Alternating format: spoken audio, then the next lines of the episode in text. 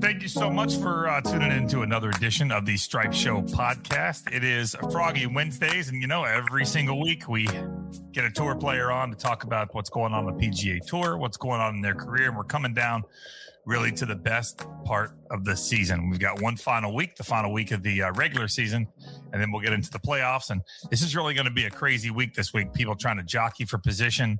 The higher up you are, the better off you are heading into the Northern Trust. And this week we're joined by a guy that I feel it's destiny he wins this event. It's going to be the Wyndham Championship, and we're joined by Wyndham Clark. Wyndham, thanks so much for your time, man. Hey, what's up, man? Yeah, thanks for having me on. I agree You're- with you. I'm destined to win this thing. Yeah, you got to win this. I mean, your na- they don't even have to do anything. Your name's already on the trophy. It would be the easiest thing ever. I'd actually save them some money. They don't have to etch it in there. Have you played this event before? Yeah, so I actually played. Uh, I played this course, Sedgefield, in junior golf. So they had the FootJoy Invitational growing up. I played like two or three times, and then this is now my third time as a pro playing it. Do you like the golf course? Does it does it fit what you like to do as a player? Um, yes and no. Like, there's a lot that I do like about it. Um, the greens are fantastic. Some of the better greens we play on tour. It is definitely kind of a target golf course, so distance doesn't really, um, you know, th- there's really no distance bias. So basically, everyone's hitting into the same spots, and it's basically who can hit their short to mid irons well and who makes the most putts. So, I mean, I've had I haven't had the most success here, but I, I think, you know, I feel like with my game, I can play anywhere. So it's just a matter of my game's there this week. Yeah, this is a golf course. Kind of reminds me a little bit of uh, not not necessarily by design, but by distance. Reminds me a little bit of Harbor Town, Yeah. uh, where it brings in guys who don't bomb it, the the, the, you know, the bomb and gouge guys. Which you are one of the longest hitters on tour. Some people may not know. Right now, currently fourth on the PGA Tour in driving distance. But you're saying that being a long hitter on this course does not exactly play to your favor. Yeah, no, I mean, it, I, I think distance always plays to my favor, obviously, at any golf course. When I'm hitting a nine iron in versus a guy hitting an eight or seven iron, that's obviously. Right. But as far as me being able to cover bunkers and have wedges in when guys have to have nine iron or eight iron in, um, there's really none of that. There's only, I can only think of maybe one, maybe two holes out here that I can actually cover bunkers that maybe other guys can't, and I, it's an advantage. But other than that, you pretty much hit it, you know, anywhere from 250 to 280 off almost every tee. So there's really no. It's similar to like you said, Harbor Town. It's everyone's from the same spot. Now, will you be hitting some irons off tees, or the, or or most of the par four still still driver options? You know, I'll, probably hit. I think we're gonna hit. I might only hit four drivers this week. I'll probably hit three. I'll probably hit three or four three woods, and then the rest will be like a three or four iron. So yeah, I'm going to be hitting a lot of, lot of irons and and three woods. So it's it's definitely a different week than you know most weeks out here. Now here we are on a Wednesday. You're saying that's your game plan. Is tomorrow when you tee off, you're going to hit four drivers. Let's say you come down to Sunday, and you're in the hunt. Does that game plan change at all, or is that something that no matter what you will stick to? Hey, we've been hitting iron off this tee all week.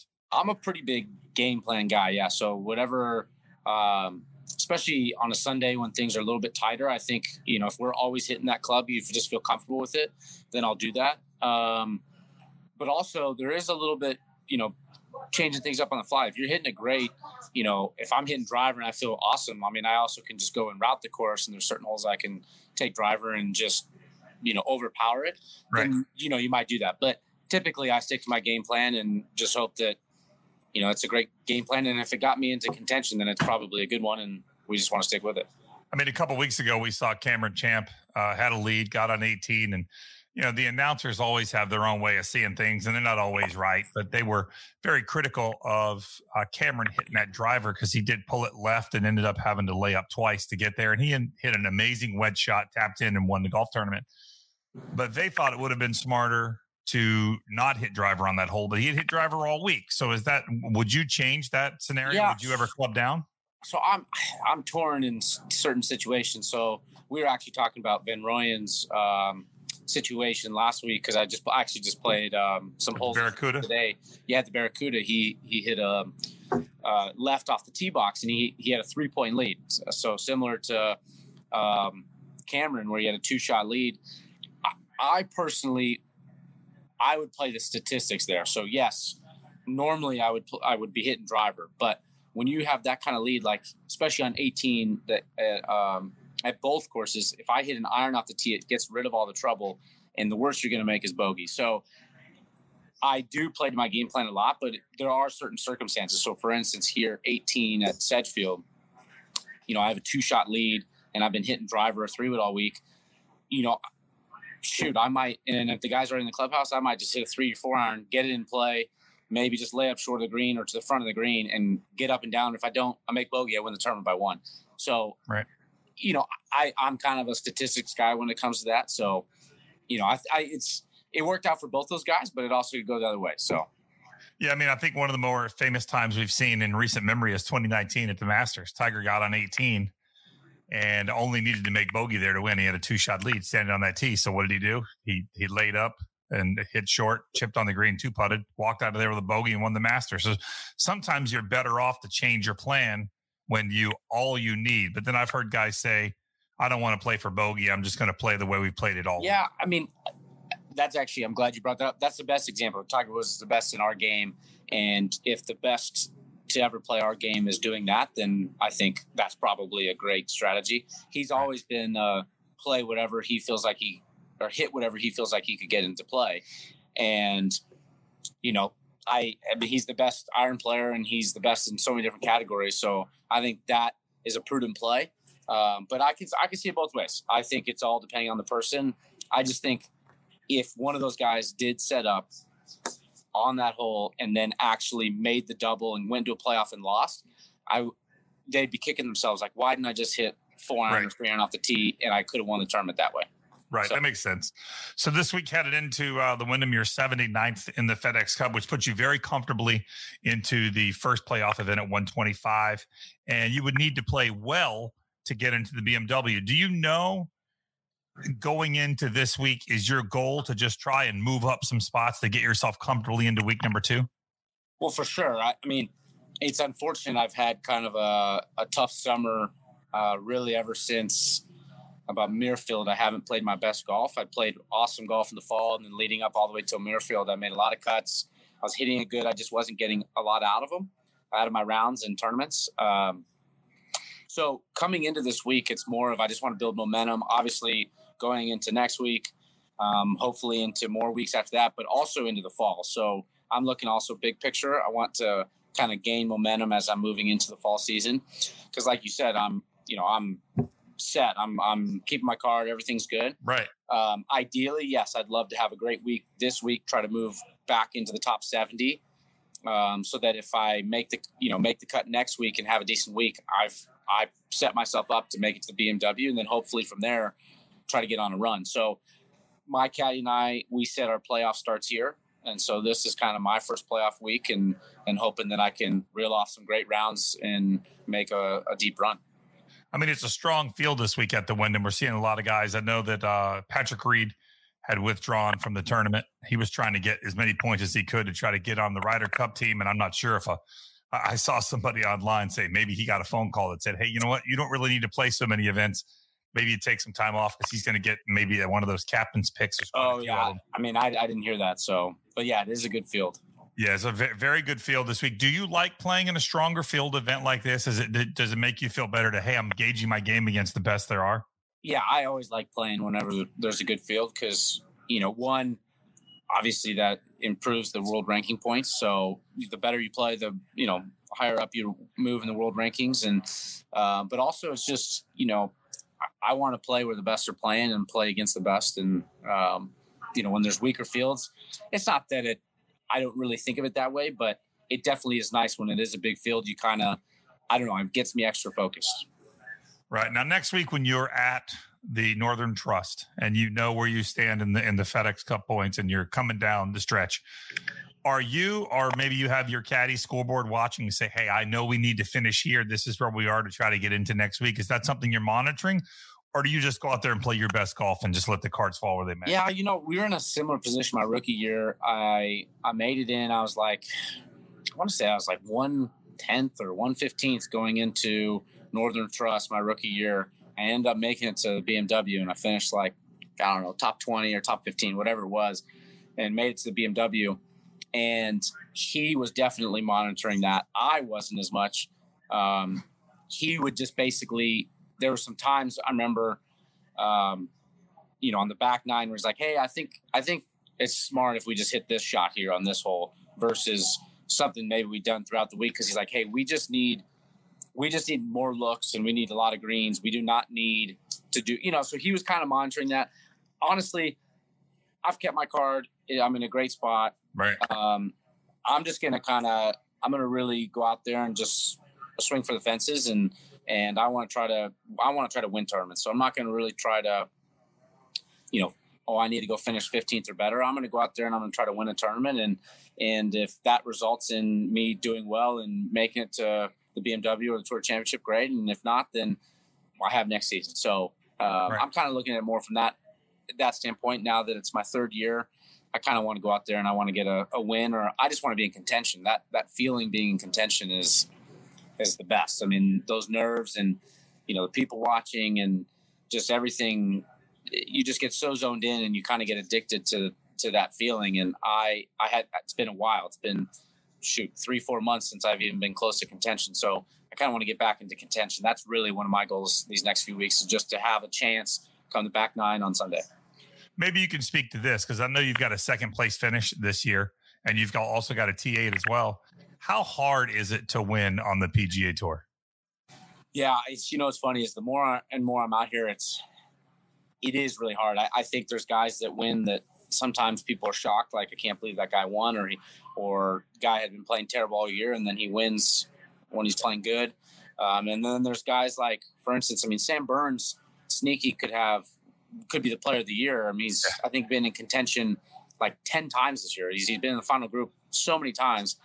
He's only had one win, um, and that just shows you. I mean, I think he literally has been in the final group seven or eight times and only has one win. So it just goes to show it's it's very hard to win out here. And when guys win multiple times in a career or in a year, like it's it's harder than I think people think it is. Um, there's so many good golfers, and you out here you can't go and shoot even par on the weekend and win anymore. No. You have to be you have to be under par and you have to play just as good as you did the first three days. So it is very tough. Um, you know, I I believe and know I'm going to win out here. It's just a matter of time, and you know, there's a lot to when it's your week, it's your week, and I just haven't quite had that yet. So, yeah, I mean, you see guys like Harris English uh, it took him a long time to get his, his first win, but then he's played really, really well this year. He's won twice, been in contention.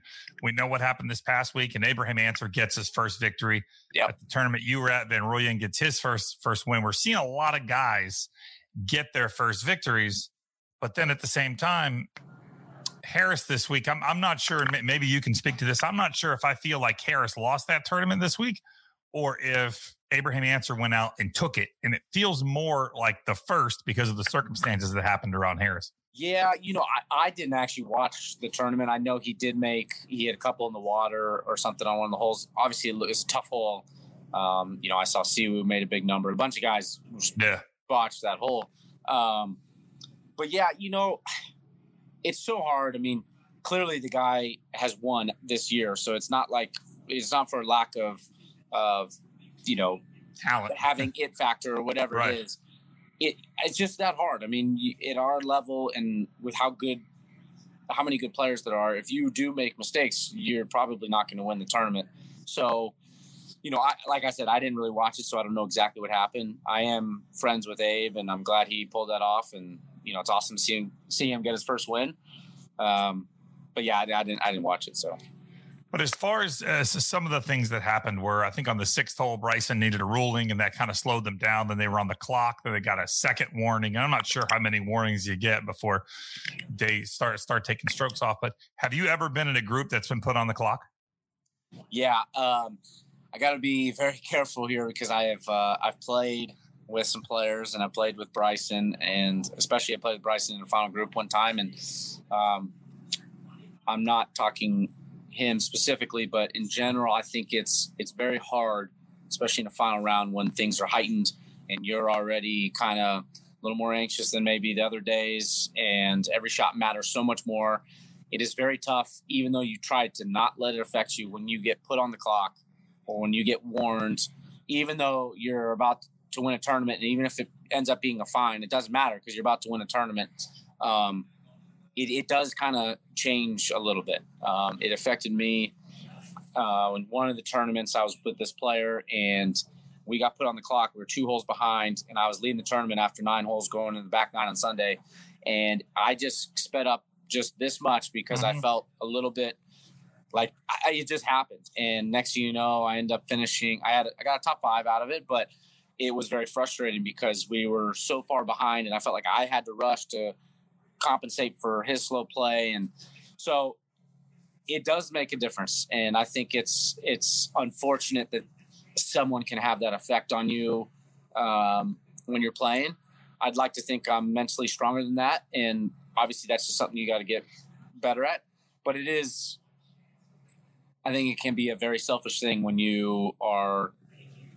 There are only a handful of guys out here that are very slow, and it's uh, you know we're all abiding by what the play uh, pace of play procedures are, and they're not. I think it's just kind of. Uh, I, yeah, I don't know. I, I don't want to say too much and get in trouble here. Oh no, I agree 100. percent I, I understand 100. percent Nor and nor do I want you to. But is it, it when that scenario happens? Can you say something to the person you're playing with, like, "Hey, you're slowing us down. How do we speed this up? Up? Is there a way to do that, or you or you just have to worry about yourself? Yeah, you know, that could. I think that could lead to some some discrepancies because they're obviously in contention too. So you know, I don't know, depending on the player. Right. Um, and your relationship with the player. Yeah, 100%. I mean, you could ruin a relationship if you kind of say, hey, man, you're, if you said, I mean, if you said it in a really nice way, I don't think he could get too mad. And maybe right. after round, he would apologize if he did. But at the same time, he could get on edge and then be like, you know, why why are you coming at me like that? And then right. he hits a couple bad shots, and then next thing you know, he's it's he's your fault, yeah. He's cussing you out. So Right. And then he slows down even more because now he knows he's not going to win. And he's like, well, screw this guy. I'll slow down more. 100%. So it, it's a it's a very tough situation. I just think I think you just got to get I, you know, and if I was in that position again, I would really just, you know what? I'm just going to go as slow as him. I don't care if I get a penalty or not. It wouldn't be a shot penalty. I don't care if I get a fine. I'm just going to go at his pace. I'm going to go take extra bathroom breaks. I'm going to look, take as long as I want, looking at my yards book, whatever it is, right. and just slow everything down because I typically play fast, and when you get with a slow player, especially in that situation, it's it is a you know it is tough. I mean, it's definitely something I need to work on. Yeah, Harris said they were running from uh, green to tee in between holes. They were basically running to the tee. Yeah, box. see, and that's that. It's honestly that. See, that just that just pisses me off. It's not fair because Harris is not a slow player by any mean. No, by any means, and it's just unfortunate that that that happens. Um, you know, I understand. I do understand taking your time because we are playing for one our job, and you know it's a lot of money on the line, and and there's you know you can go through the list of what what it means. Um, but when 90 some percent of the guys play to a certain speed and there's only a small percentage that play to a, another speed I, I just think i wish the tour could do something to right you know obviously penalty strokes is very severe, but in those situations, if it's clearly one player, it's like, hey, you're about to get a stroke penalty, you better pick it up. So right. that's the only way it's going to get fixed. I mean, because right. would, I don't think slow play is a huge problem. No. However, when it affects the outcome of a tournament, then therefore it is a big problem. A thousand percent, hundred percent. And like for someone that you know is a top 20, 30 player in the world, if you find him 20, I hate to say this, but you find him 20 to 50,000 or $100,000 when he has a chance to win a million, he's like, whatever. Okay. I take fine to right. win this. Right. Now you put a stroke penalty. I'm pretty sure he's going to go. Oh, now that's real. And so uh, whoever it is, I think then he'll play faster. And and I think the rules official should come up to that person specifically, not the other guy. Correct. And say, hey, you know what? I know you're not. They should actually. This should be procedure. They should go up to the guy that's playing normal speed and say, hey, I know you're playing. You know, you're playing good. It's the other guy. Here's where this is what we're going to do you continue doing what you're doing. If he doesn't, this is what's going to happen. So don't worry about it. That is how they should handle it because Absolutely. that would have calmed down Harris. He probably wins the turn. Do you think there's a reason they they don't handle it that way? Yeah, I, I think I think they're too um, a stroke penalty. I mean, so let's let's put it. Obviously, that's some of the best players in the world, so it's not that big of a deal. But now let's put it in a situation like this: a guy here at the Wyndham that's trying to, keep his card, keep for his playing for his livelihood, and he's coming in this week at 145, and he is in third place, and he needs a third place or better to get his card, and then you come in and you add it. potentially he could get a stroke penalty. I think they're concerned that if they did give him a stroke penalty and it cost him from keeping his card or something like that, I think the backlash from that would right. be worse than the other way. But, so, but I think that's how you fix it. I think that's how you would. I think if that happened a couple times, you, you you would nip slow play very very fast. Hundred percent, and it should be something that they should start at the beginning of the year, not obviously. Right. Okay, let's start it this week, and right. so everyone knows it. Then that person that's in the situation I just explained, he would already know and know that that's all right. Well, that's going to happen if I do this. So, right. I agree. I mean, unless you made the fines just astronomical, which also would be unfair because right. there's some good there's some fast players that get on the clock because they're behind and then wind picks up and then they end up taking two minutes instead of the normal 30 seconds because they have to change clubs or whatever. So yeah, I, I, I really wish they could monitor better what happened prior right. to them getting the slow t-. So yeah, penalize penalize the person that's causing the problem, not 100%. the group, because one guy in the group probably wants to play faster. He wants to get done. He, he yeah, he's not trying to slow down, especially if if you're a fast player. You can look over over uh, over a period of time and see which guys are t- tend to be slower players and which guys tend to be, hey, let's hit the ball and move on. Yeah, you know what? Actually, I just thought this would be a great way to do it. Is like imagine so we have all these volunteers out here and you have a walking score you have whatever well what if they got an extra 50, 60, 70 volunteers and have them just be literally clocking people mm-hmm. and create all this data of, okay, you know what? Wyndham plays hits on average every shot at 42 seconds. And so they have this data. So then when a team gets, or sorry, a group gets on the clock, they look and go, okay, this guy, this guy normally play this and they're behind. So it can't be them. This other guy, though, plays on average a minute and 10 seconds every shot.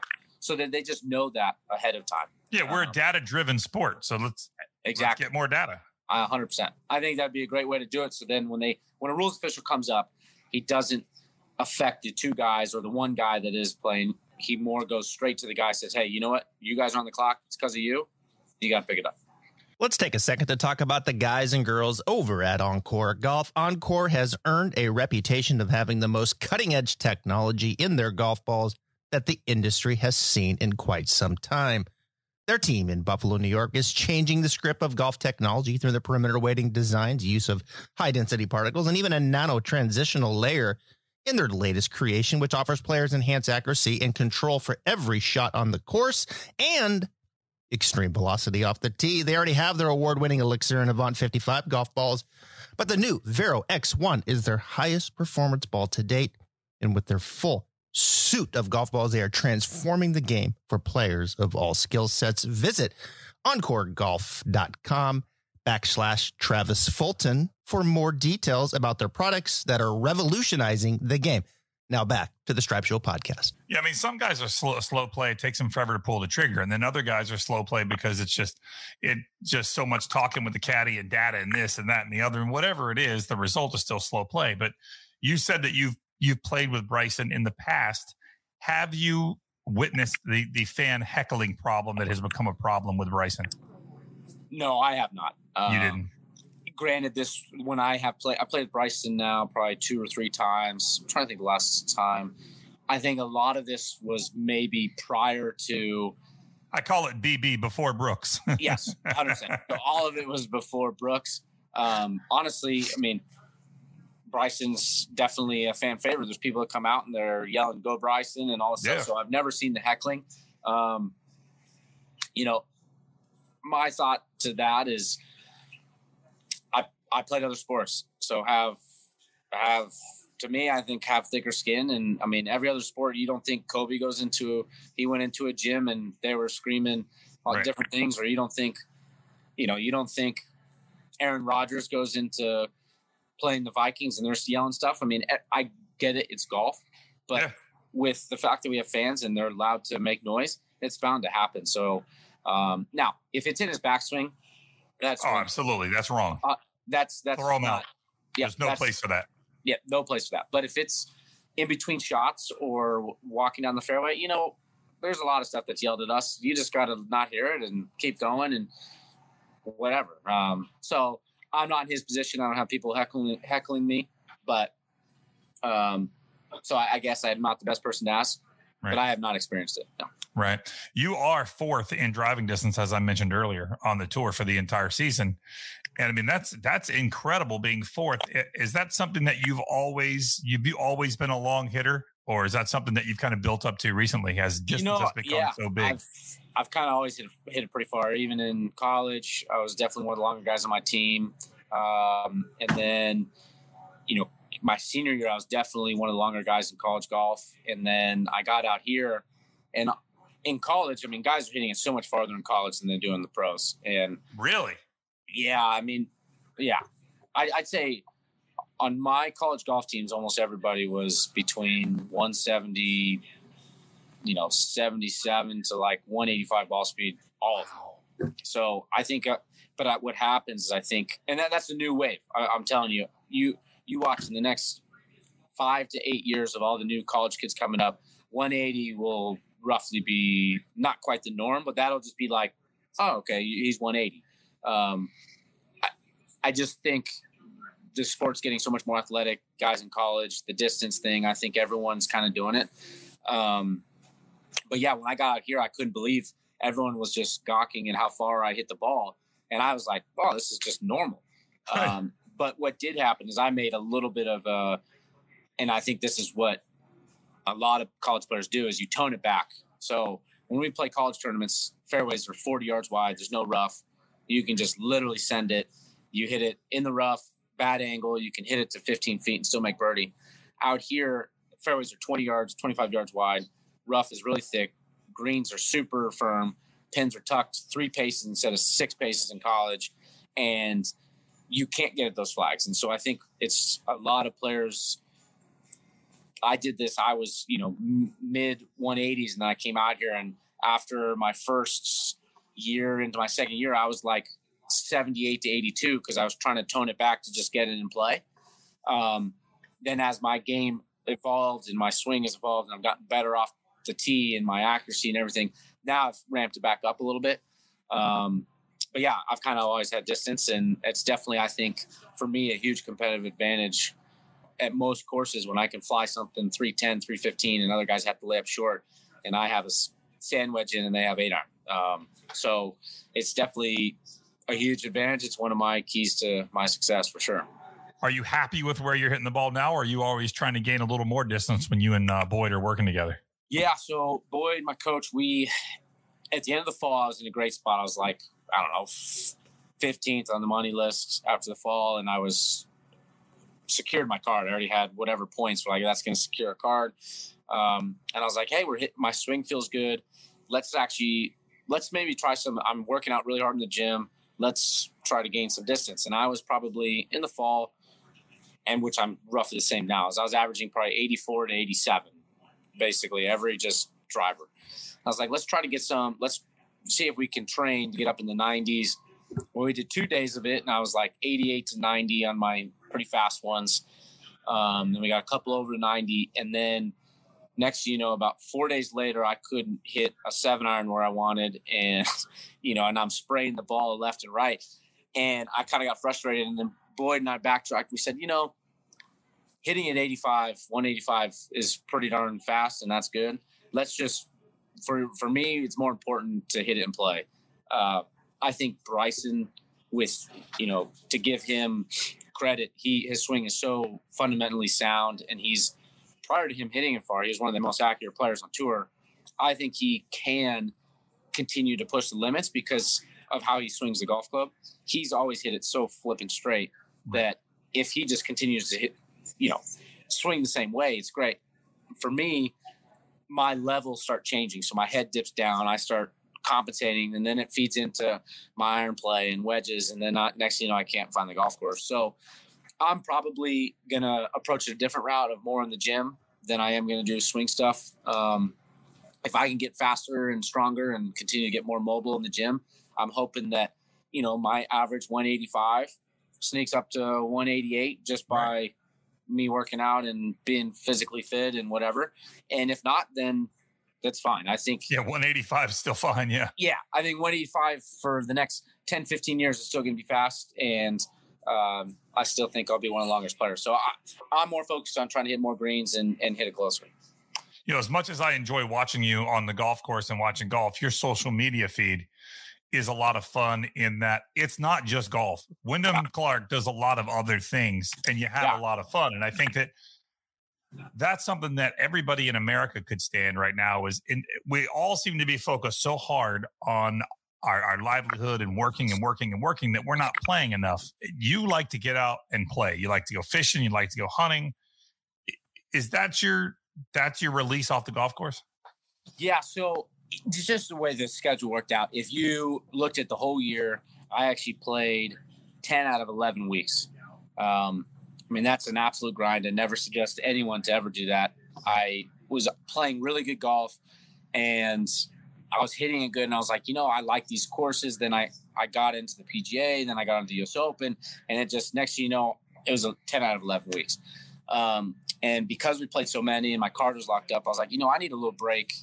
Um, and so I kind of set up, set up my summer that way to where I had I think I had five or six weeks off this summer. And I'm like, I live in Scottsdale. It's 100 and whatever degrees. What are you going to do? and so I set up some trips. And next thing you know, I find myself at the Celebrity Pro Am in Tahoe. That looked like fun. Yeah, it was a blast. I mean, I've I haven't been a spectator for a golf tournament in so many years, and next you know I'm I'm there and I was outside the ropes. I'm like, this is kind of weird. Um, did you want to jump in the ropes and hit a shot? It had you you had to get that itch at least once. I, I, did a little. I hit a few shots. We didn't we didn't post any of them, but I did hit a few shots. Um, but it was fun just because I'm hanging out with the guys and I'm inside the ropes and like now I'm in their position where they're watching you know, they're usually watching me, and so I was watching them, and um, it was just more of a fun thing. I was casual with friends, had a few pops, drinking, and it was yeah. it was great.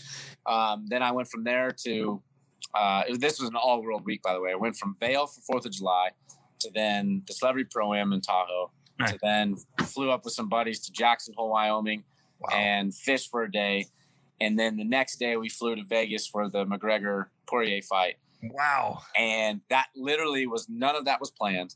It sounds like the hangover. oh, it was. Oh, I, I, needed a detox for sure. Um, but we literally went from, we just planned on going to Celebrity Pro Am, and then that turned into Tahoe, or sorry, into um, Jackson Hole, which turned into the fight. And it was the best trip that was never planned. Um, and then went played a tournament. Then the following week, I went to Alaska. So, uh, where'd you go in Alaska? King salmon. Um, uh-huh. I went just fishing for seven days straight. It was the most unreal trip. I we saw 70, 80 grizzly bear, caught hundreds and hundreds of, of fish, and it was an all world best trip of my life kind of thing. And so yeah, it is by design. I try to have outlets. Um, we play and travel so much out here, and I don't think I don't think a lot of people understand or appreciate how much of a grind that can be yes, we play golf for a living, we travel great places, and it's very lavish and it's nice compared to, let's say, being working your normal nine to five job. I get, I get yeah. that, but there's also, I mean, you're away from your home three, four weeks in a row. You're sleeping in hotel rooms. You're traveling all the time. You're grinding out in the sun day in and day out. So when you do get some time off, it's kind of nice to have a release. And for me, that's kind of traveling, doing fun things and then also fishing. So fishing is my biggest release. I love to fly fish and um, I've had a lot. I've had a great summer fly fishing, and now I need to zone back in and start playing some golf and play some good golf. No, but it's good to see that you place the importance upon taking some Wyndham time, like taking yeah. time to yourself, get out, do what you love to do. You can stand on a driving range and grind all day long, but you've got to have some time to get away from it, put the clubs away, and just go have some you time. Oh, 100%. And, you know, and it's fun too with, you know, some of the positive social media is I can go and show a bunch of, you know, these fun trips um, and posting some of that stuff. Some of it I can't post. I wish I could. Um, I might lose some sponsors by posting it, but you know, it's uh, you might gain a few too, though. You yeah, never know. Yeah, that's very true. That's very true. But it's uh, yeah. It, so it's a it's a really fun uh, fun gig. I, I love what I do, and uh, I definitely enjoy my off weeks. That's for sure. And that's a good thing. That's what makes it all worth it. You know, you work work hard and play harder. Yeah, um, exactly. When you were at Oak State, we had we had uh, your college teammate Taylor Gooch on the podcast uh, a few weeks ago. Super nice dude, and he said that you guys had a really good time at Oak State. I mean that that has been a, a, a like a just a factory of PGA Tour players.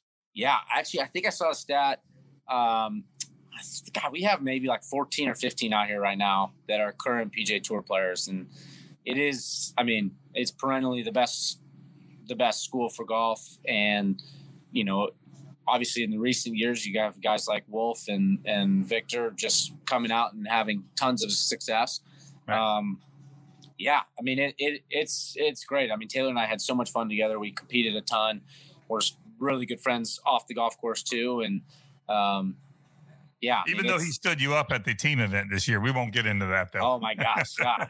you know it worked out well because they missed the cut, we finished whatever, and had a better finish than them. So, you know, it's I'll always hold Taylor. I'll hold that on him, but it's we're still buddies, and you know, it won't affect our relationship. Now you transferred to Oregon and played some as well, too, right? Just one year. Yeah, I was just uh, just one year. Played for Casey Martin. We had it was actually my best year um, as a college player. I was Pac-12 Player of the Year, and then we lost in the finals um, for nationals, and it was a great year. And so it's funny is I'm equally a cowboy as I am a duck, and um, you know, obviously I spent more time and I have maybe some more ties to Oklahoma State, but uh, you know, I, I love both schools. All right, now playing on the tour, and obviously you went to two schools that are very big in football. I'm a huge college football fan as well. I'm an SEC guy. Oh, there you go. Uh, so there's a lot of your uh, Georgia. There's a lot of Georgia Bulldogs on tour.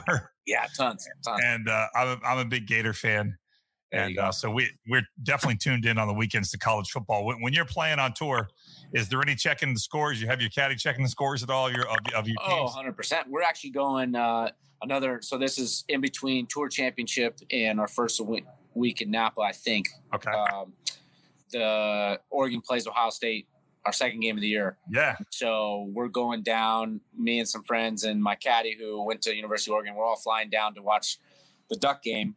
Um, and then Bo Hoag went to Ohio State. We got a little wager on on the game. He's going to be there too. Um, and then later in the year, I'm going to go to an OSU game, uh, Oklahoma State game. So oh, I'm nice. very tuned with the football if it's a big game, hundred percent, we'll be walking. You know, don't get me in trouble, but my caddy will be walking down the fairway. He'll lift up the yardage book, has the phone in there. That's right. He'll say, "Hey, we're up 28-10." I go, "Good, good news. All right, let's keep going." So we definitely look at the scores, and uh, I'm a huge, huge football fan. Yeah, I am too. I love love the Gators, and I'm a huge Tampa Bay Buccaneers fan as well. So it was. Yeah, I can't wait to get back to a game and to see live college football. Can't wait. Yeah, it was. uh I, my, my, son and I attended the Super Bowl this year and watched Brady win his seventh ring with the Bucs, and it was. Oh, that's pretty cool. It was the most unbelievable night. I tell people, I still don't believe the Bucs won the Super Bowl, and I still don't believe that Tom Brady's our quarterback. But I know both are real. Uh, but it just seems too good to be true. Yeah, it really is unreal. Um, speaking of the U.S. Open, as we were talking about earlier, you playing in majors. You qualified for the U.S. Open. How difficult? Because I don't think that was your first U.S. Open qualifier, correct? Yeah, no, that was my first U.S. Open, but not my first qualifier. I started doing um, this might be early for or young, I'd say for most kids, but my dad at 13 or 14 signed me up for a U.S. Open local, and I think I was 13, and I I missed it. And then when I was 14, I actually made it through locals. I went to a sectional, missed it, and then from then on, like I've made it to sectionals probably I don't know eight times, wow. and multiple times I would say yeah, I mean, I, I bet you I've I've missed by one or two shots six of those eight times. So I've been wow. very very close. And you know, the tough thing is is you always think it's better or more than what it is, you know. And so you go to this, you think it's going to be ten under, and then you're playing and you're at seven under, and you're coming down the last few and you're trying to make whatever and you end up making a bogey and you finish at six under and it actually was seven under that's in a playoff. And um, you know and just the grind of 36 holes after especially as a tour player you know, most of us are coming from Muirfield and so you played a full tournament and then right. you have to play 36 and it's so hard to mentally stay focused for those last it's really those last 9 to 15 holes. It's like an absolute grind but you did um, it this year. Yeah, I did this year. It was honestly one of my more you know bigger moments this year that I actually that I hold on to because I've been trying so long and um, it's just fun to finally get that off my back. So now when I go qualify in in future years, I don't think I'll have as much of a a stigma on it of you know I've tried so many times, I've never made it. Now that I've made it, I, it's kind of off my back, and I feel like I'll, I'll make tons, and hopefully I get in world ranking wise, and don't have to worry about it. But it it is a grind. I mean, there's guys that don't even try to qualify because like it's just not even worth going through the 36 holes and then getting your face beat in at the Open. So, right. Um, yeah, I was definitely excited that I made it this year. That's for sure. But at the Open, I know you uh, during your practice round, you had an expensive hole. You made a hole in one and had to buy everybody drinks that night. Yeah, that was actually the PGA. That was the PGA. That was the PGA. Yeah, oh, okay. um, yeah. So the PGA. At Kiawah. Yeah, Kiawah. It was actually. It's it's still. I mean, granted, it was a practice round, but it still go down as one of my best shots in my life. It was blowing, as everyone saw, it was blowing that whole week 20, 20 plus every day, and it's a thick wind. And 17 is one of the harder hole par threes we play in in professional golf, and it was just great that I was with some other players. There was some media, obviously people watching, and then Colton Knost was right there, and you know, I just I hit a perfect shot, and everyone in the air goes, "Oh, it looks like Wyndham's buying drinks," and it's literally on camera, people saying that, and yeah. then it lands and it goes in, and unfortunately, I had tons of witnesses, and I still have people texting me saying, "Hey, I haven't gotten my drink yet. I, I you know, I need them." So, fortunately, I made the cut that week, so I can I can offset that by by that. But uh, it was definitely it was definitely a pretty awesome moment. That is cool. Now, what is something you and uh, Boyd are working on right now in your swing? Is there any one thing you're working on, one major swing thought as you, as you head into this week and into the playoffs? Yeah, you know what's been nice is I, I, like I said, I've been I played a really good stretch of golf where I was hitting it awesome. I just wasn't making putts, and we had one swing thought of I was weakening my grip a little bit, and I was trying to actually. I have a tendency of closing um, the face off the ball I had a cut, so I don't ever want my face to be shut coming into the ball. I, I always want it a touch open so that I can produce a cut. And so I was shutting like this. So we actually tried to get me to feel this sensation of opening it a little bit. Mm-hmm. Um, that worked for, you know, 10, 15 weeks and it was awesome. I was hitting great. I get here this week and it that wasn't feeling so good. And what happened, so what we're working on currently is my right arm, because I was weakening my grip, my right arm got too high so we're trying to actually get my right arm a little bit softer, little softer yeah. under my left, which um, got me because I was hitting kind of a pull that sometimes was drawing, and when I hit a fade, that's like the worst shot you can hit. And so we got my arm, right arm, a little bit under, and then my last six holes today in my uh, practice round, I I was hitting, I was striping it. So um, it's such a crazy game. It, it, it makes me feel better uh, as an amateur to hear that you had the same thing happens to, to, to, you guys. I go out one day and I, oh, I figured it out. I got it. I'm going to play yeah. so good now. And then I go back to the golf course the next day and it's like, what was working that day isn't working now. It's, I know it's, and, and we even have, I mean, it, it, baffles me. I used to, when I watch golf all the time, I'm like, how do these guys ever hit it off when they have a coach watching them every single week? And I find myself now where my coach is out here a ton and I have weeks where I'm just it's not there, and it's it just is it's baffling. Like I, how can I hit it so good for so long and it's so easy, and then it just gets off. It's it is it's a very humbling sport. So, um, but it is nice when you get in that groove when you have it. Those are the fun weeks because then you're not worried about golf swing. It's just hey, let's just see, let's hit it exactly what we want, and let's see how low we can go. Right. Well, good luck to you this week. Good luck in the uh, FedEx Cup playoffs next week. We're going to talk to one of your PXG guys. I know you're a big PXG guy, and yep. next week we've got uh, Hudson Swafford on next week. Yep, great dude. Great and uh, so he is too. So we'll talk some about uh, PXG with him and and uh, get his take on the FedEx Cup playoffs. I believe he's uh, going to make it into the second week as well. So lots of good golf to be had. And we've got Ryder Cup coming up and and the fall series. And the, the fall series seems to be getting better fields every single year. Yeah, no, it's uh I mean now the well, I think what people realize is you can't skip out on the fall because if you let's say if you only play a couple of them and you would regardless of how you play, starting in the California swing, you're so far behind. You're right. You know, you're the, playing catch up you're 100% and that's you know it's hard to make up 800 points in a in a season or whatever it is. So um, i definitely think guys are seeing that. Um, you know i think a lot of us would like more off time uh, but i love the fall series and i definitely i try to take advantage of it. It, helped me this year. I made i don't know 400 500 points in the fall and um, you know, that's so nice when you can do that because in the rest of the year, it's like, all right, I can pick and choose whatever event I want, and right. kind of makes it more relaxed, and you can have fun trips like I did this summer and enjoy them. So you did. So make sure you check out Wyndham on social media on uh, Instagram at Wyndham Clark. Trust me, it's a fun follow. There's a, a, nice mixture of golf and then good times to be had with him and his buddies. So uh, yeah.